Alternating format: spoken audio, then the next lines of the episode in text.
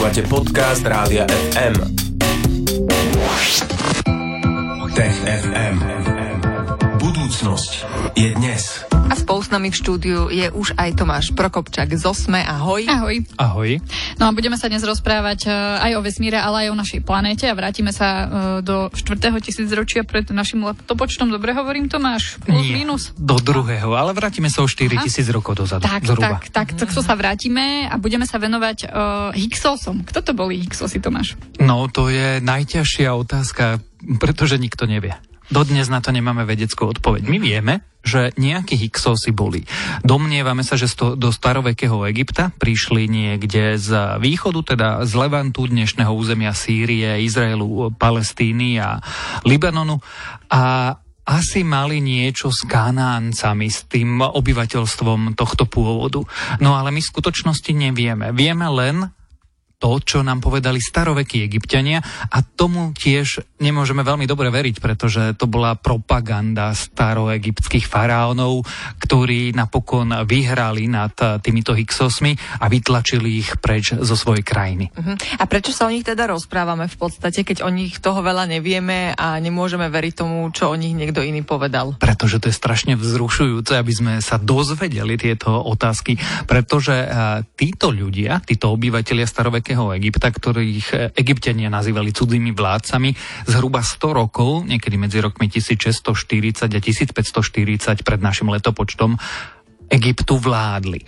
A a otázka bola teda, že či prišli nejakí ako keby zahraniční dobyvateľia, ktorí porazili vtedajších faraónov a ovládli časť krajiny, teda a, dolný tok alebo dolnú ríšu, alebo ako to nazvať, tam, kde a, je Níl a ústí do Stredozemného mora. No alebo kto to vlastne bol. No a teraz sa objavil nový výskum, ktorý a, citoval dokonca magazín Science a ten hovorí, že no počkajte, všetko, čo sme si mysleli, že čo nám teda hovorila tá staroegyptská propaganda, že to boli boli cudzinci, ktorí prišli, dobili naše mesta a potom sme nad nimi vyhrali a tak ďalej. Vôbec nie je pravda. Že pravdepodobne Hyksosy boli normálni obyvatelia vlastne starovekého Egypta, ktorí na tom území žili stáročia. Oni boli cudzinci, imigranti, uh-huh. utečenci, prišielci, ktorí ale sa asimilovali do tej spoločnosti a staročia tam žili. No ale keď potom vládna moc oslabila práve v tomto období, tak využili svoju príležitosť a ovládli, čo dokázať ovládli. Áno, a ako veci zistili tento nový poznatok? Pozerali sa na kostry. A ono sa totižto zo zubov dá zistiť strava. A z izotopov stroncia sa dá zistiť, odkiaľ tí ľudia pochádzajú, alebo teda kde vyrastali ako, ako deti. Pretože rôzne miesta, rôzne regióny majú inak tie izotopy, no a podľa potravín pochádzajúcich z týchto regiónov sa dá odhadnúť, že kde tí ľudia žili. No a keď sa teraz archeológovia pozreli na pozostatky najprv zhruba 35 kostier spred tým, ako Hyksosy vládli v starovekom Egypte a potom sa pozreli na zhruba rovnaký počet pozostatkov, teda niekoľko desiatok kostier alebo zubov, ak chceme, a z obdobia, keď už Hyksosy naozaj vládli a porovnali ich, tak sa ukázalo, že vlastne tá štruktúra alebo vzorec toho, čo sa v tých zuboch našlo, naznačuje, že no to neboli žiadni vonkajší dobyvatelia, že to boli ľudia, ktorí tam, tam, kde ich našli, aj žili, kde tam vyrastali. Čiže pravdepodobne boli možno, že imigranti, prišelci, ale dávno, dávno dozadu.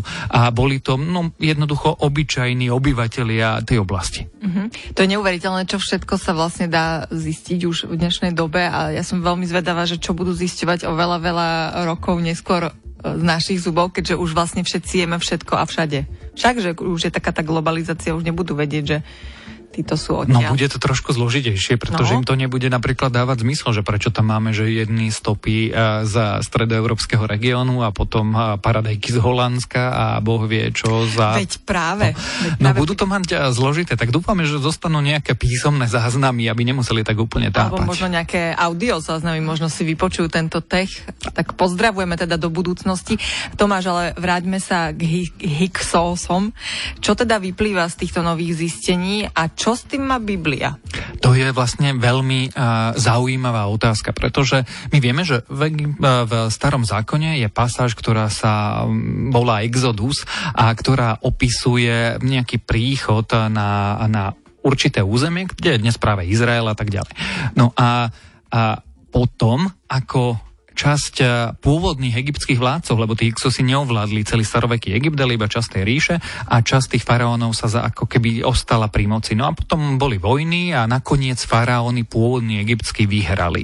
A tých Ixosov vytlačili, porazili, zničili mesto, v ktorom sídlili a tých zvyšných obyvateľov vyhnali. No a práve legenda o putovaní a o tom, ako prišli do Kanánu a tam tí ako keby Izraeliti dávni pôvodní a tí obyvateľia, ktorých opisuje vlastne starý zákon, Biblia, možno vznikla presne vďaka Hyksosom. Takže Hyksosom môžeme ďakovať aj za toto, no a TFM môžete ďakovať za spomínanú tému a za ďalšiu, ktorá je pred nami. Čína chystá vesmírnu misiu na Mars, o tomto sa budeme rozprávať už o chvíľku. Tech FM.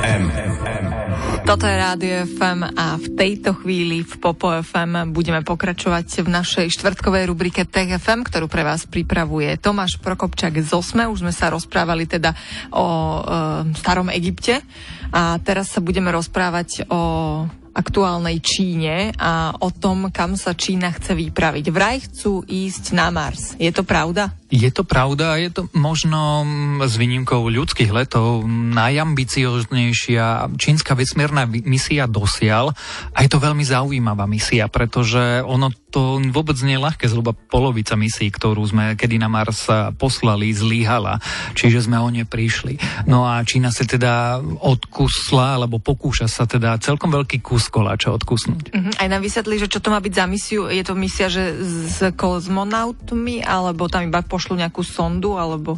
Asi by, keby som si mal typu, typnúť, tak Čína môže byť jedna z favoritov, ktorá pošle ľudí na Mars, ale teda ešte od toho sme ďaleko, je 10 ročia vzdialený.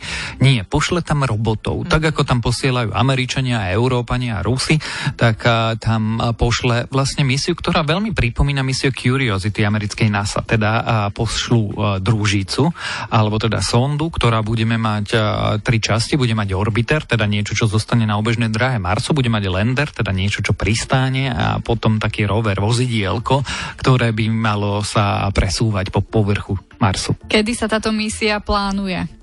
Plánuje sa dlho, ale štartovať by mala budúci týždeň a práve 20.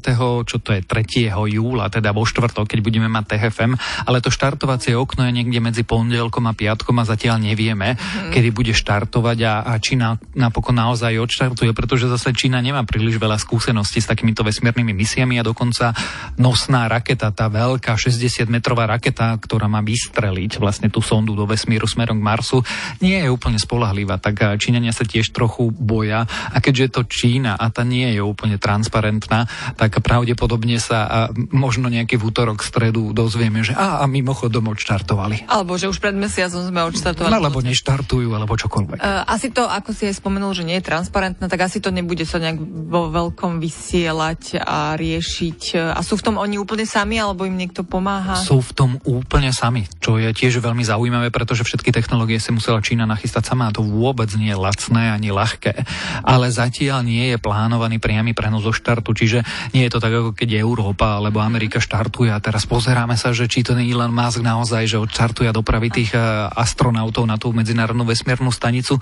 Zatiaľ nevieme. A myslím si, že tí Číňania sa aj trochu boja, boja sa tej hamby, že čo keď to vybuchne, neodletí niečo. Čiže eh, keby som si mal typnúť, a nestaviť na to úplne veľa peňazí, tak priamy prenos nebude a len sa potom ad hoc dozvieme, že a mimochodom odštartovali. Mm-hmm. No a čo tam bude tá misia robiť, čo bude skúmať?